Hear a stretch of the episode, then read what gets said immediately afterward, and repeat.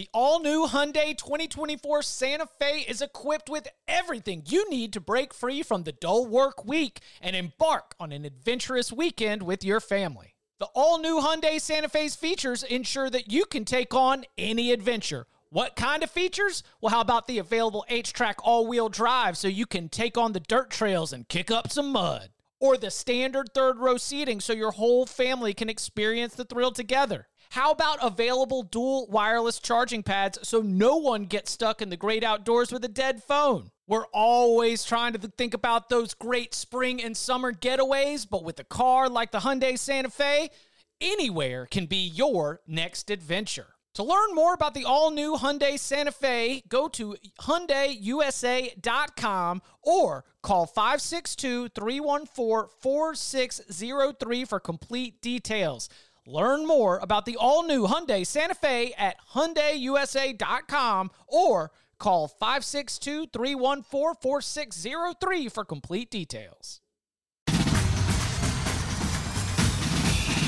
Welcome back to the Cover 3 podcast with your hosts, Chip Patterson, Tom Fornelli, Danny Kanell, and Bud Elliott. It's your call for the best college football coverage from National Signing Day to the National Championship and everything in between. CBS Sports presents the Cover 3 Podcast.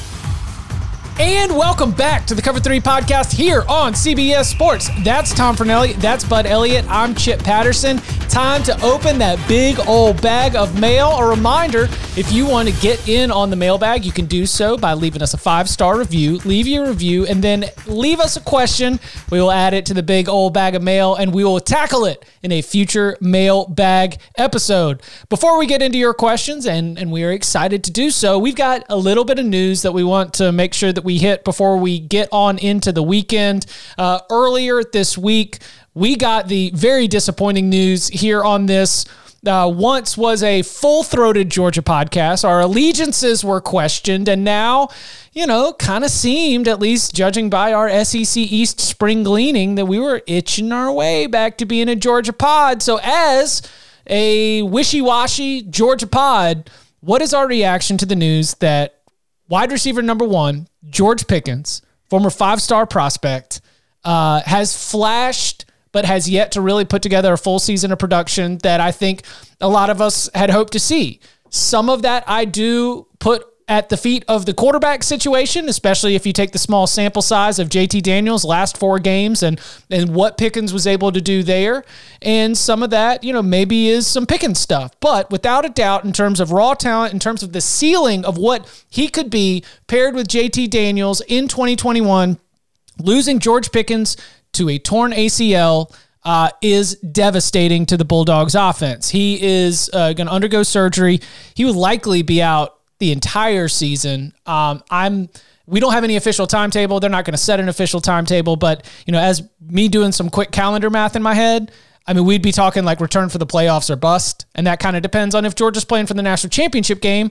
Because if Georgia's not, I mean, are you are you coming back for uh, the Alamo Bowl? Or I mean, SEC doesn't have the Alamo Bowl, but you understand what I'm saying. Uh, so, our, our thoughts uh, on the the injury, Georgia's offense, whether Kearis Jackson and Jermaine Burton can be able to keep that level high and be able to allow this JT Daniels Bulldogs passing attack to flourish. Uh, what are we thinking about the breaking news out of Athens from earlier this week? I think it's a significant blow to to Georgia's national title hopes, and I think because we we've spent a lot of time talking about how the receiver position is becoming more and more important, and I I wrote about this on Thursday. You know, you look at the NFL draft in recent years, and you look at the amount of receivers that have been taking in the first round, there have been, let's see, since 2017, there have been 13 receivers selected in the first round. Seven of those guys played on teams that played in the college football playoff at least once. If we look at this spring's draft, the only three receivers that you see in every single mock draft, no matter, you know, who's doing it, are Jaylen Waddle, DeVonta Smith, and Ja'Marr Chase, three receivers who won national titles and went to the playoff.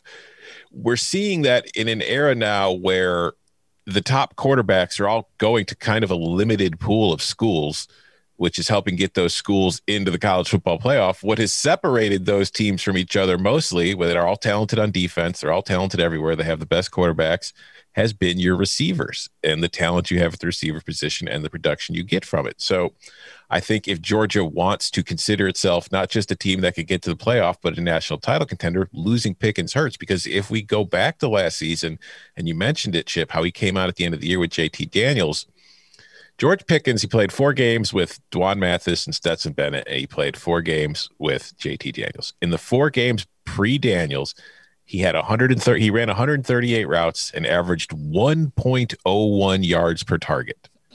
With JT Daniels, he ran 128 routes and averaged 11.66 yards per target. And his usage was essentially the same. The average depth of his target was about 10 yards with both Bennett, Mathis, and with Daniels. So he was being used the same. He just had a better quarterback getting him the ball. And because he's, we saw with Bennett especially, he was more, he was inside able to go receivers. Over, yeah. Inside between the hash marks, he was successful. You got him outside the hash marks, not really very good. But we also saw Jermaine Burton and Kearis Jackson's numbers had similar kind of improvements with Daniels than they did with the other quarterbacks. So it's not like a death blow to Georgia to lose Pickens because Jackson and Burton are still very talented players, and they have John Fitzpatrick, who was very useful for them at the tight end position last year, and who could you know maybe take a bigger role in the passing game this year. So I don't think like losing Pickens is something that ends their season if he's not available. But I think that when it gets to those games, whether it's the SEC title game or if it's getting to the playoff and playing against those other elite teams, that's when the absence of Pickens, I think, will be most noticeable. Specifically, like let, let's let's go back to the list that we always have of the teams that have beaten Nick Saban teams at Alabama when we think they were trying. So like I take out that Utah game and, and I, I I take out the Oklahoma game, you know, it's basically you had an absolute stud at wide receiver who ended up being really, really good in college or awesome in the NFL or both, or at least drafted highly in the NFL, or you had Cam Newton, right? And Georgia doesn't have Cam Newton. So if they wanted to beat Alabama in the SC title game, like that, that's to, that to me is the game that is most changed about this. Like, like, like Tom said, it, you generally need some, like Nick Saban dares you to beat one on one coverage and you need somebody to win. Now they have some dudes on this I don't think we could consider them the best receiving corps in the SEC, like I did, if if they didn't have other good players. Kearis Jackson is a good player. Jermaine Burton has a lot of potential, but this is a big deal. Like Kearis Jackson is an awesome two. I don't think he's an awesome one. You know, Jermaine Burton as a three, hell yeah, all day. Jermaine Burton as a one or a two, not as sold. So th- this this certainly yeah, I think Tom's perspective is right. It doesn't really impact their ability to win 9, 10 games, maybe 11 games. It does impact their ability against the best teams. Dominick Blaylock coming back from an injury suffered in preseason practice in 2020 when he was out as uh, when he played as a freshman uh, played a, played a decent bit um, you know did a had had another knee injury there like, is he going to be somebody who's a special teams factor as well? He's a big question mark for me. What's like what what is his ceiling? And no one is expecting him to come in and be George Pickens or replace George Pickens. But if we want to talk about an X factor, and if you want to talk about like just a a, a useful skill position addition to what the names we have mentioned right here, what is the confidence and what is? I mean, by the way, we all know this is Mookie's son, right? Mm-hmm. Yeah. Um, what is the potential for Dominick Blaylock to come in and be able to be a spark and be someone who can really help round out this offense? I mean, I've seen him as a recruit a lot. Uh, very balanced kid, good route runner, good athlete. Does not have George Pickens' size and like playmaking ability. So I, again, I think like his ceiling is more of a really nice, like refined two. Um, the, the one guy that I, am very interested in seeing because he's a player I've been been high on for a long time uh, at least as a recruit, uh, is, is Marcus Rosemy, right? Marcus Rosemy uh, actually snapped his ankle in that Florida game last year, catching that touchdown. If you guys recall, a really pretty mm-hmm. gruesome injury, but just some of the biggest hands I've ever shook on a receiver as a recruit, catches everything, big body guy. I, I think he could be that red zone threat if he comes back healthy uh, that Pickens provided But guys, we can't sugarcoat this. Like this is tough. They yeah. they have luckily Georgia recruits at a really high level. So other teams would be more screwed if they lost to George Pickens. uh, but it's not a like it's it's not a small loss.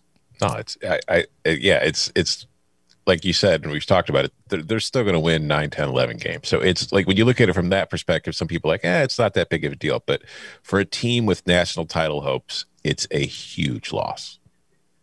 Uh, other bit of news from the week uh, Lincoln Riley making some headlines as uh, quarterback Chandler Morris, former Sooner, is trying to, has transferred to TCU, and he is not. Um, he has not been released by Oklahoma, according to TCU coach Gary Patterson. And Lincoln Riley responded.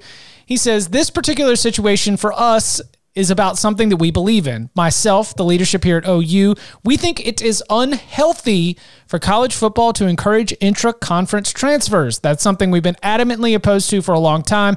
I get that the landscape is changing. We're certainly watching that and we will adapt as the world changes, but this has nothing to do with that or the person. Chandler Morris did a tremendous job here. He's a terrific young man. I think that it is a good rule to change, and now players could have the ability and freedom to go to any school they want. But I do think that inter-conference transfers can complicate things. I think that coaches understand the big picture and understand that's going to bring a lot of negatives, and I just don't want that in the game. So this is we've earlier we had the e, the ACC uh, took a old rule that had been on the books for decades, which added an additional transfer penalty for anybody who moved to another school within the conference. Uh, and that was also a rule that was only applied to a few sports. One didn't even apply to uh, the entire gamut of ACC athletics. So they took it off the books. This is like the opposite of that. It's like, no, I, I really want to make sure that we've got the penalties in place for anybody who wants to move from one school to another, especially as it pertains to immediate eligibility. There is some like so Baker Mayfield was a walk on. Baker Mayfield had to sit out. But I mean, come on, Lincoln. Like Baker Mayfield, Kyler Murray, Jalen Hurts. Uh, you know what Lincoln Riley did? He saw a fire sale in Knoxville, went and got like a handful of Tennessee's best players, and decided that he was going to bring them in. Is it is it just a little bit too easy to sit back and roll my eyes at Lincoln Riley's comments here, or does he have a point? And is there from the you know, beyond the, the coach's paranoia perspective, like, is there something to uh, trying to prevent intra-conference transfers? I, I think you can roll your eyes while still thinking he has a point. Ooh, please explain. like, I mean, it's. I, I think what we've seen is Lincoln Riley is no longer the cool young hip dad, and now he's he's the the football coach where it's like yeah hey i'm just i'm just a cool guy. I'm young you know already we're, we're, we got a new attitude here. Now he's developing into the old veteran grizzled salty. No not on my watch. Get off my lawn. Because yes he, lincoln riley has benefited greatly from transfers and it is different. Like baker mayfield transferred to oklahoma a year or he sat out the year before lincoln riley came and took over as offensive coordinator Kyler Murray transferred from Texas A&M. He had to sit out before he was able to take on the starting job at Oklahoma. And obviously, Jalen Hurts was a grad transfer. So it's not the same situation. But for a coach who has benefited so much from transfers, it is somewhat hypocritical to be like, nope, not going to let him. Re- I'm not going to release him. I'll, I'll take somebody else's players, but you can't have mine. But saying that, I get it because it is different in the conference and it is sort of different when it's going to be a team that you know you're playing. And again, Lincoln Riley has firsthand experience of knowing what a transfer quarterback can do for you. So to give one to your conference rival, if especially if having dealt with him every day in practice, if you think that he Chandler Morris is a QB that could have an impact on TCU and the only reason he's not playing for you is because you have Spencer Rattler – then yeah, I would get why you wouldn't want to do it. I could see why it would be a headache. It's just for me at the end of the day, Lincoln Riley is getting paid a lot of money, and no job that comes paid with the salary that the, he gets or any other coach gets at this level comes without headaches. So you just kind of have to suck it up and deal with it. And I think that it's just from a PR perspective, this isn't going to win many battles for Lincoln Riley publicly. I don't think it's going to make him look good. I think that when it comes to recruiting, this is something that could be used against him. Maybe he's not as player friendly as you thought he was and that kind of stuff. So I think that to come out this publicly against it is probably a bad decision, considering that he's probably going to have to eventually allow Chandler Morris to play for TCU to begin with. So fighting against a rising and tide. Is Chandler silly. Morris going to beat up Max Duggan? I don't know. I I think eventually these leagues will do what the ACC and Big Ten have done, which is to get rid of this rule because mm-hmm. there are mm-hmm. certain things coaches can think, but maybe shouldn't say. And one thing that probably shouldn't happen is putting non competes on non employees, right? Like, we're employees. I've got to deal with 24 7. I can't just jump to rivals. If I was a contractor, guess what? I could. Student athletes are not employees. That's very clear. The NCAA says this nonstop. It's basically the false premise upon which their entire business model is built. Doing things like putting transfer restrictions are essentially non-competes on people that are not employees. That's really not a great look. And I, for that reason, I think eventually these conferences will do away with this. Of course, we all get it. Tom said it perfectly, right? Like, yeah, man, this guy's part of our team, and now he's gonna now he's gonna jump to the competition. Okay, but coaches do it all the time, right? I mean, like Mike Leach was the OC for, for Oklahoma's national title team, and then he went and became the head coach at Texas Tech. Didn't have to sit here, right? exactly. So this is just it's surprising to me that Lincoln was the guy that said this because he was so vocal and, and such a proponent of players' rights and social issues last summer, right? And then now he's doing this. This is very like curmudgeonly. I'd expect this from a guy, you know, who was born in like like the 60s or 70s, not not not Lincoln Riley. It surprised me a little bit. Hey, cover three listeners, it's literally madness time in the sports world and with the NCAA tournament in full swing. But you're a diehard sports fan, which means we know you want to stay in the know with all sports. And that's where CBS Sports HQ is your streaming answer. I mean, just think about what's on tap this week alone. We got Major League Baseball spring training, there's the NBA trade deadline, UFC 260 coming up, NFL free agency fallout and draft coverage, golf picks, got a big old bracket there on the links, and the U.S. men's national team getting back on the pitch. We could go on, but you get it. Sports Sports never sleeps, and neither does CBS Sports HQ. It's available on your computer, on your phone, via the CBS Sports app, and on your connected TV via the CBS Sports app. I mean, I leave it on all day. I was watching Avery Johnson break down how to beat Gonzaga just to distract my eight month old so I could put clothes on him. It was the only way I could do it. Thank you, Avery. Thank you, CBS Sports HQ. If you live and breathe sports, I'd encourage you to leave it on all day as well. Well, I am. Uh, thank you also, you. shout out to Avery for shouting out HQ producers on air last weekend. Killer. It was awesome. I mean, I, I Avery. I enjoyed his uh, his his coverage when he was on the call. I thought it was uh, it was awesome. So love having him as part of the CBS Sports HQ family. Love uh, love being able to when we do share a segment or anything like that. But again, I just I, I, I keep it on all day.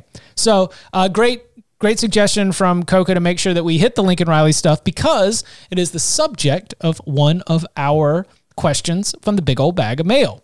Uh, Ohio Bobcats superfan asks, Love the podcast. It's an immediate listen when I get the notification. Question Why are so many folks in love with Lincoln Riley over Ryan Day? I often hear the argument that Day took over Urban's program, so he hasn't proved himself yet. Did Lincoln Riley take over Kansas or did he take over for Bob Stoops?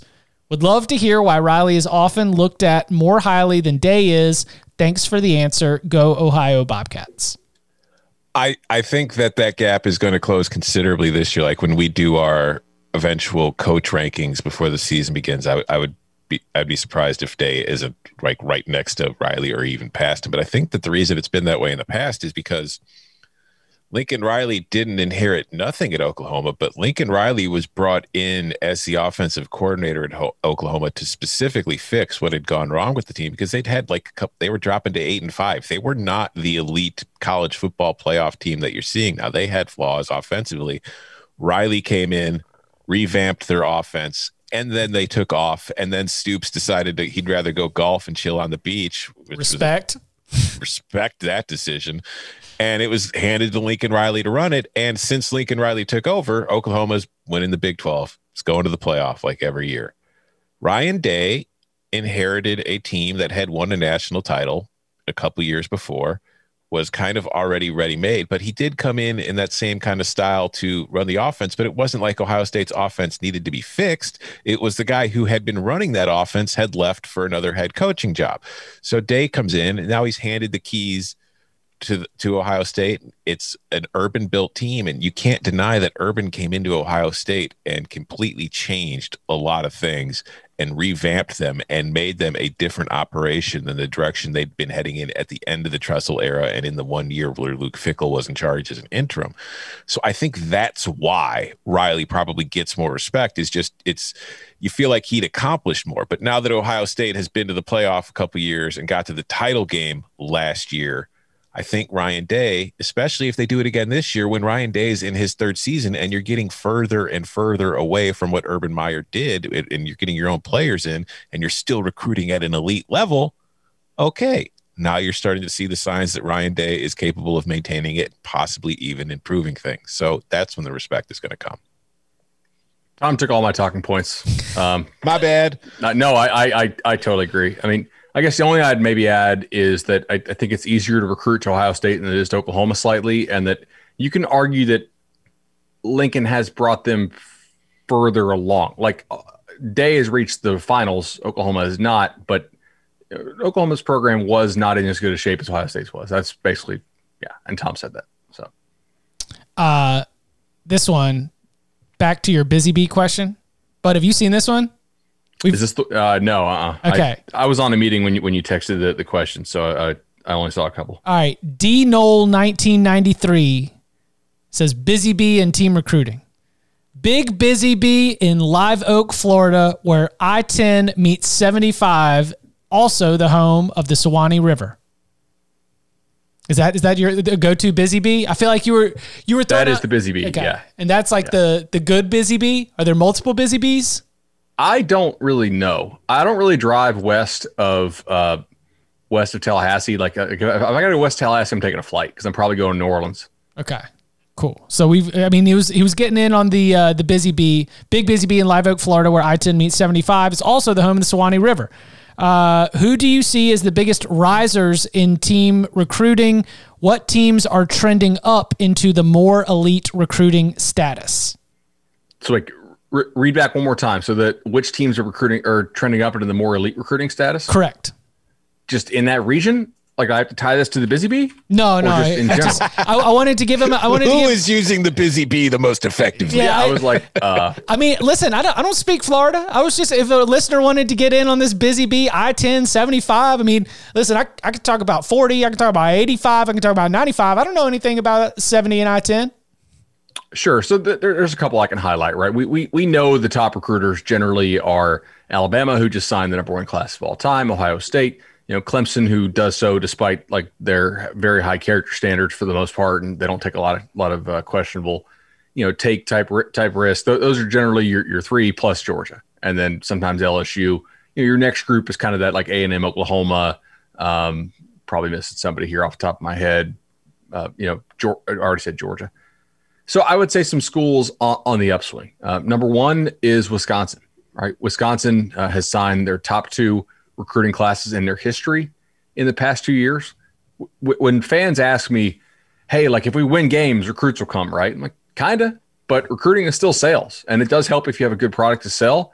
I think sometimes people underestimate how long you need to win for in order to kind of change your image in the minds of recruits, recruits' parents, high school coaches, handlers, all that kind of stuff. But Wisconsin has won at that level now for, you know, 20 plus years. So it, it really, I, I think, has helped establish them as, as a more uh, desirable destination for kids to, co- to go go see, especially out of region kids. And I, I think the early official visit periods have also helped with this, although obviously last year we didn't have them. But I think that's something that's going to help Wisconsin going forward, having some kids officially visit in the spring and summer when it's a little bit nicer weather up Tom's way and, and, and north of Tom, obviously. So I would say Wisconsin could be one. Um, Maryland under Mike Locksley. I think there's still some questions about how good of a coach Mike Locksley is, but there's no doubt that he is recruiting better than Maryland did under Durkin, and certainly better than they did under uh, Randy.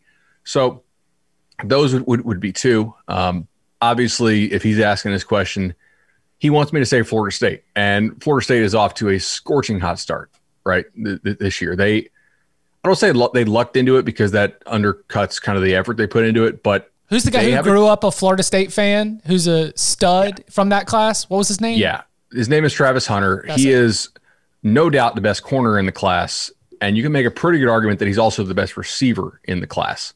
And he's also their best recruiter by far. Like the guy grew up a huge Noles fan. Like he knows like the Noles from the 90s. His, you know, his grandma's a big, big time FSU fan, I believe. And he's from Palm Beach originally, even though he lives in Atlanta. So he's just kind of reached out and, and helped them get some absolute studs. Will they stay as a top 10 class in the country? I think some of that depends on how they look this fall and, and what their record is, how competitive they are in some games. But they they are they're at less of a disadvantage this year than they were last year. Uh, and this really goes for all schools, I think, who hired a new coach last year uh, because they never got to meet any of these kids in person at their school and they never really got to have kids on campus. This year, everybody has basically established relationships over Zoom. So they're at less of a disadvantage, right? And I think you're seeing some of the recruiting talents on that staff, you know, shine through. Uh, Coca also had a really good one here. He, he just dropped in the chat in North Carolina. I think UNC and even that division, Georgia Tech, to some, you know, some, they're, they're different stages in their development, I think. But you know, North Carolina under Mack Brown has done a really good job. You know, they, have had some classes in, in that top 10, top 15 range. If they really ball out this year, I could definitely see North Carolina being a team that takes a leap, right? This is sort of a a prove it year. They've had some nice years under Mack. Obviously, they made it to the Orange Bowl last year, but this is sort of the year everybody's pointed to for a while for them. I think UNC is a great great addition there by Coca. There's no doubt they they do a really good job there. Um, so those would be some teams that, that I would highlight. And th- to throw our guys out west bone, you know, Arizona State, right? Is they they out recruit UCLA, they out recruit Arizona.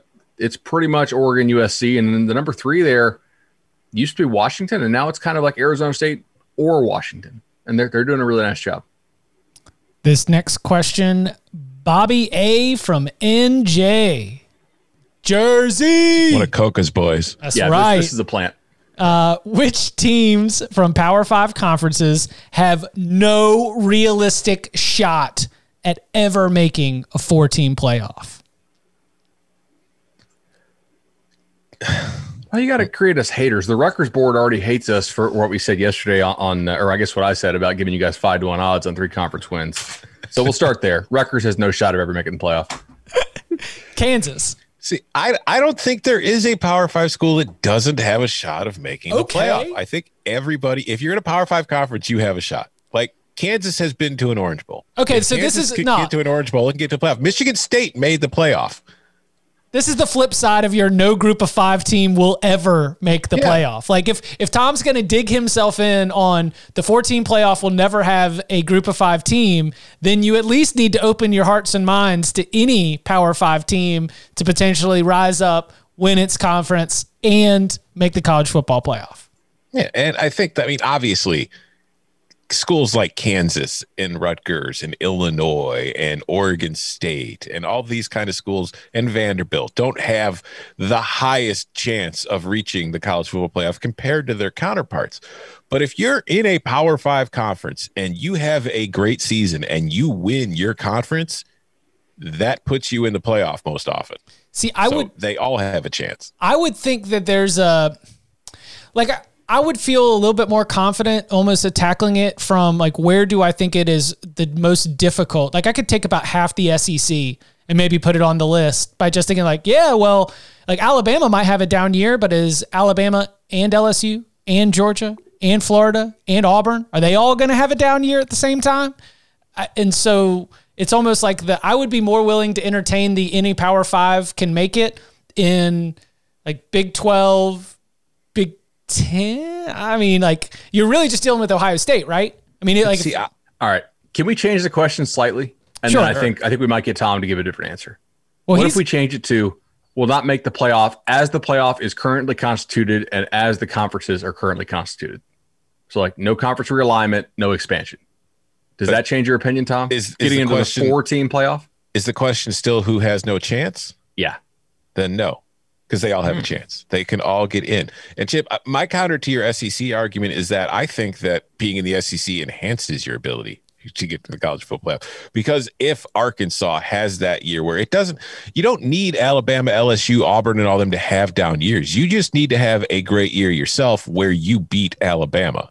And if you win the division, then you win the SEC. No SEC champion is getting left out of the playoff, no matter who it is. agree.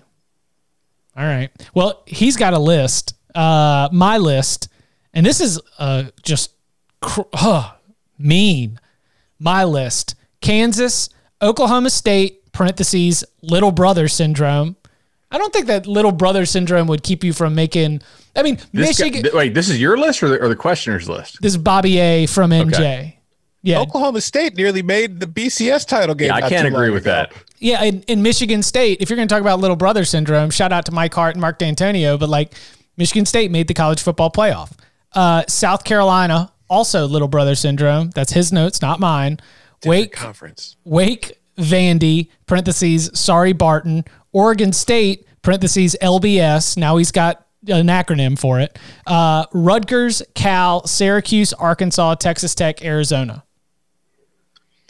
Here's like here's I agree with thing. almost all those. Yeah, like his list is a list of schools who ha- will not are not never going to be favorites, who will have a hard time getting there, who would need a lot of things to work in their favor. But again, the question was who would never have it. came, came too harsh on him. Bobby A from NJ Jersey, just getting nasty on him. Uh, I want to tell you about the all new Stitcher podcast app. It's been rebuilt from the ground up to make it easier to listen to podcasts on the go or on the revamped web player. Stitcher is the home to all your favorite podcasts, from classics like My Favorite Murder, This American Life, and How Did This Get Made, plus all the CBS shows, Eye on College Basketball, Fantasy Baseball Today, and of course, your favorite, the Cover 3 podcast. In Stitcher, you have more control, like setting your download preferences per show.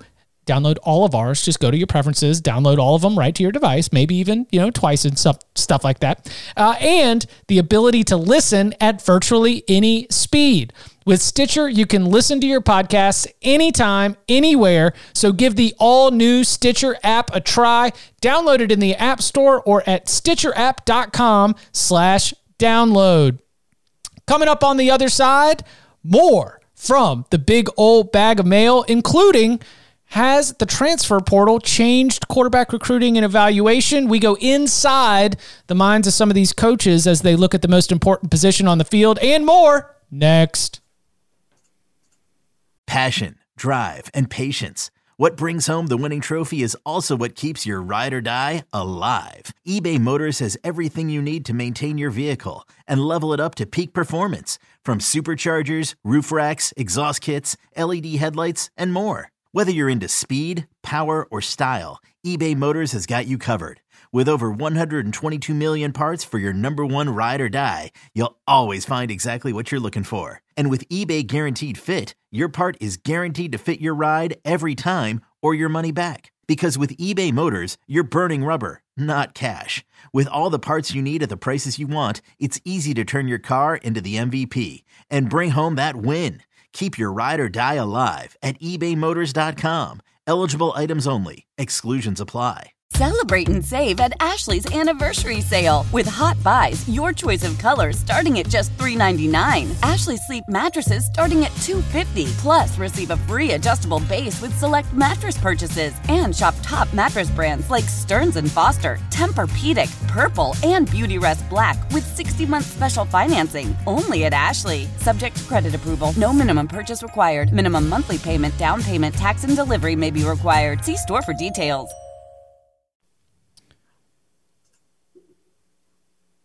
So this question, uh, this all right. Here we go. Um, great pot as always. Great additions in Bud Danny. However, want to give a shout out to Chip and Tom for always bringing knowledge and always being flexible to work with new pod members.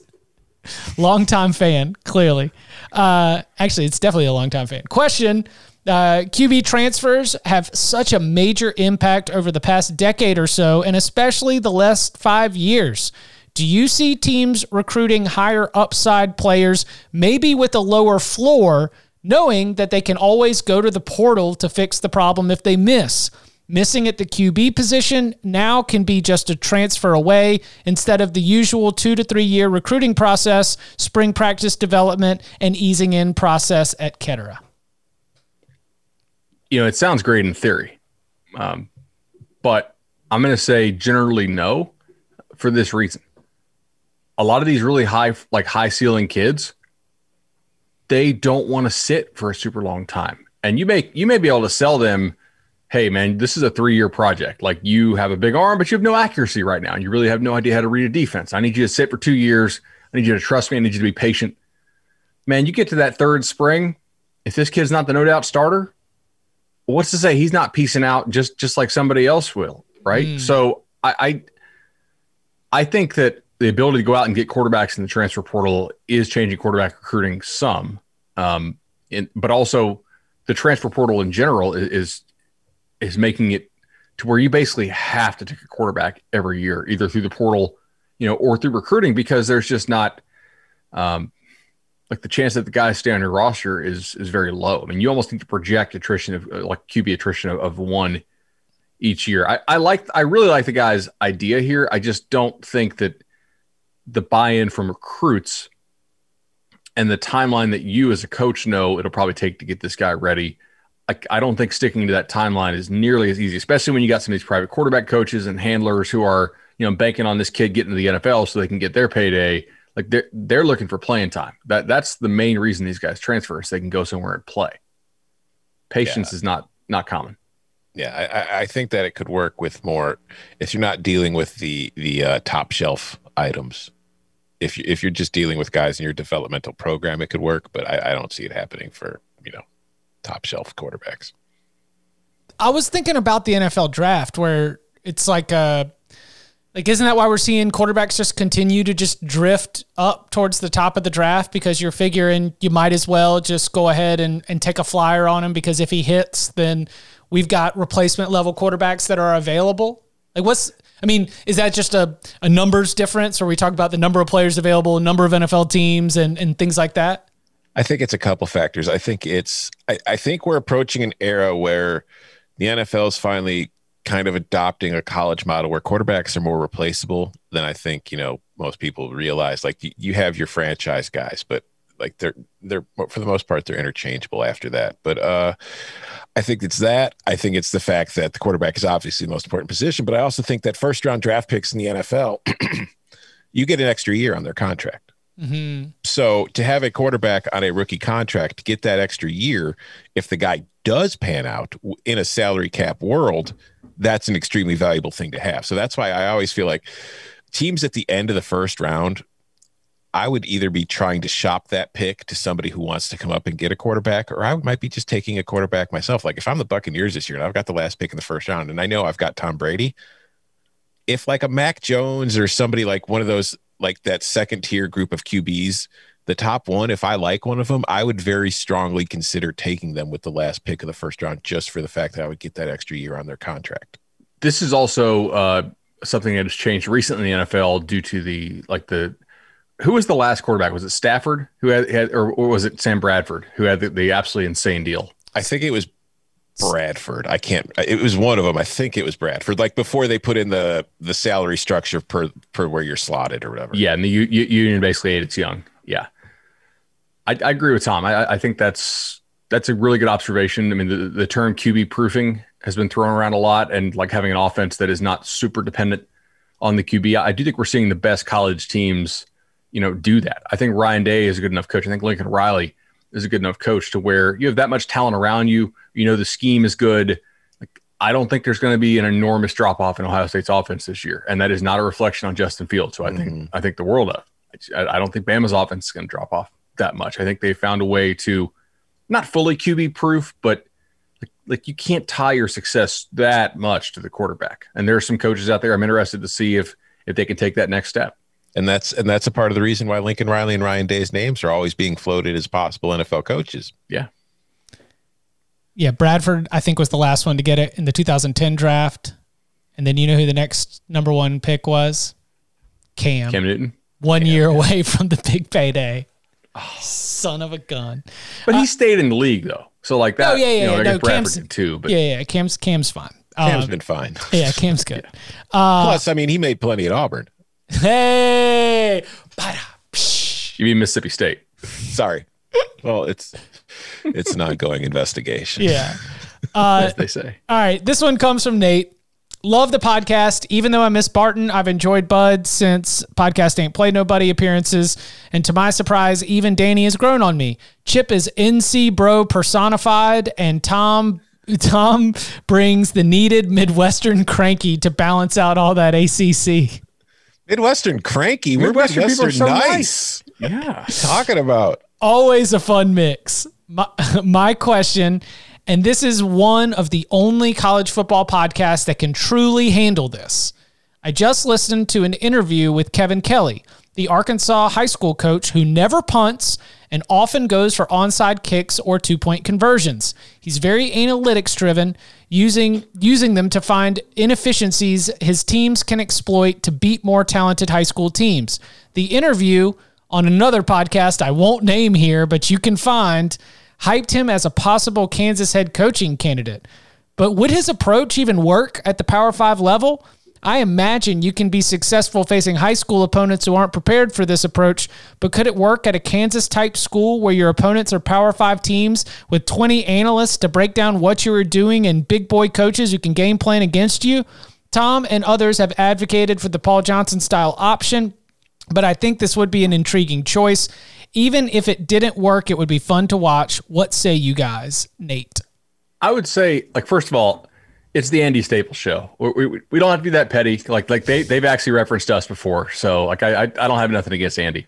Um, it was a good interview. That was and, and that, that- was in the question. Uh, yeah, I, don't, I didn't want to say that I was Right, right, Yeah, right. I was Yeah, not. yeah. Re, I was not redacting Andy Staples' name from uh, from the Andy Staples show. Andy Staples is a wonderful food blogger with a football podcast. All right. so this is this actually I'm going to tie this to Illinois too. Um, so they were interviewing some of Illinois' players, and they were talking about this football 101 class that Bret Bielema is putting on for his guys. And in it, uh, let me see if I can find this. 'cause I I sent this to a buddy of mine who works in analytics. And uh, the end of the quote from, I believe it's one of the receivers, he said, each class is different. Uh, Navarro pointed out the first down philosophies on both sides of the ball. Four yards or more on offense is considered success, and then fewer than three yards allowed on defense is the preference. Now, here's the thing. My analytics buddy says, yeah, and I don't know, I'm not going to use his name because I don't know if he wants to be quoted.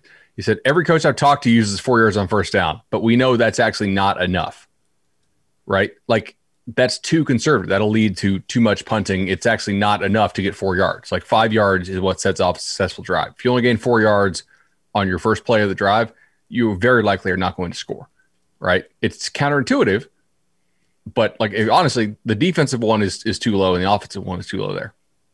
Now, Kevin Kelly, for those of you guys don't know, he, ne- he never punts. He always onside kicks pretty much. I think he's punted like I don't know ten times in eighteen years or something like that. Uh, I kind of have mixed feelings on this. I think Kevin Kelly would actually have a pretty good tactical advantage over a lot of the coaches who coach scared and who coach not to get criticism from their fans, boosters, people who don't actually understand the math of the game. But only certain things would translate.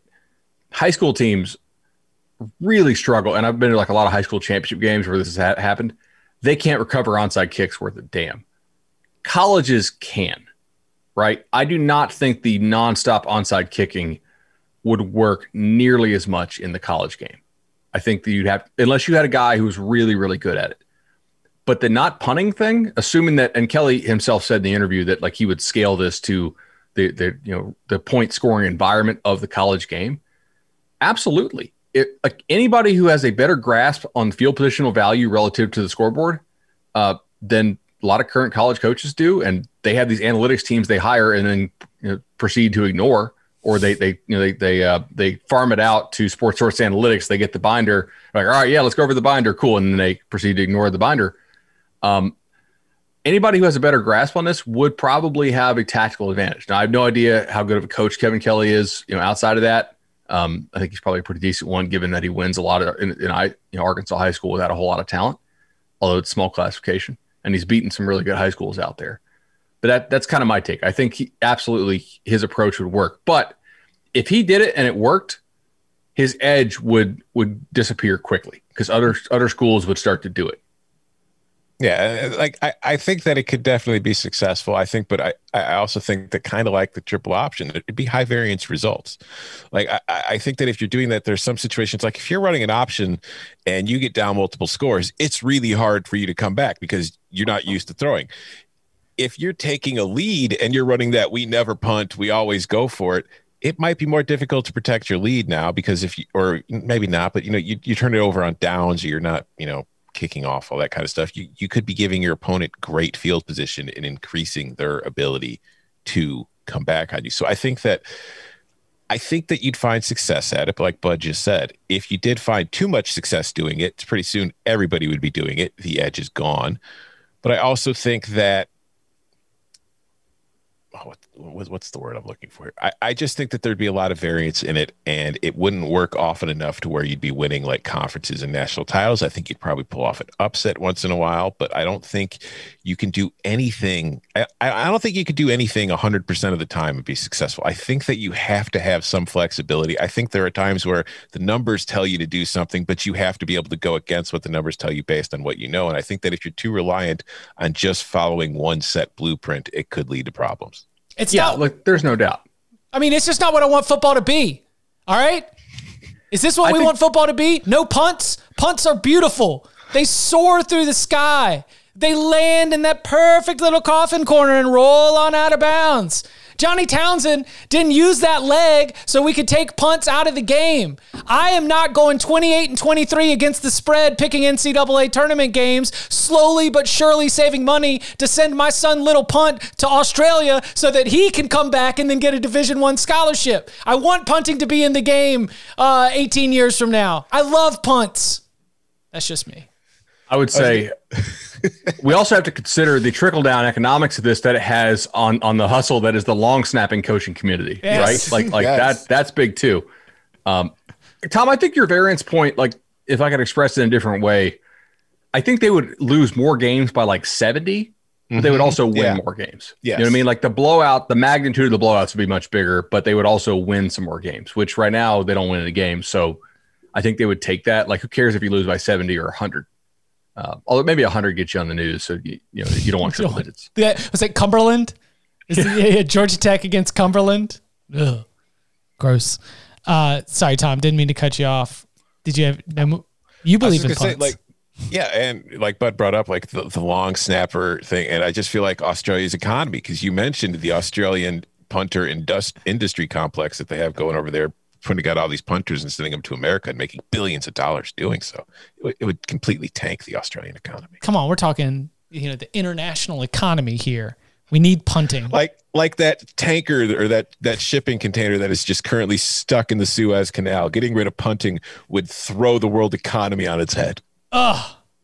He is Tom Fornelli. You can follow him on Twitter at Tom Fornelli. He is Bud Elliott. You can follow him at Bud Elliott3. You can follow me at Chip underscore Patterson. We will be back next week with more spring gleaning. We got the Pac 12. We got the Big 12. You want to make sure that you get it, so make sure you're subscribed to the Cover 3 podcast wherever you get your podcast. Gentlemen, thank you very much. Thank you.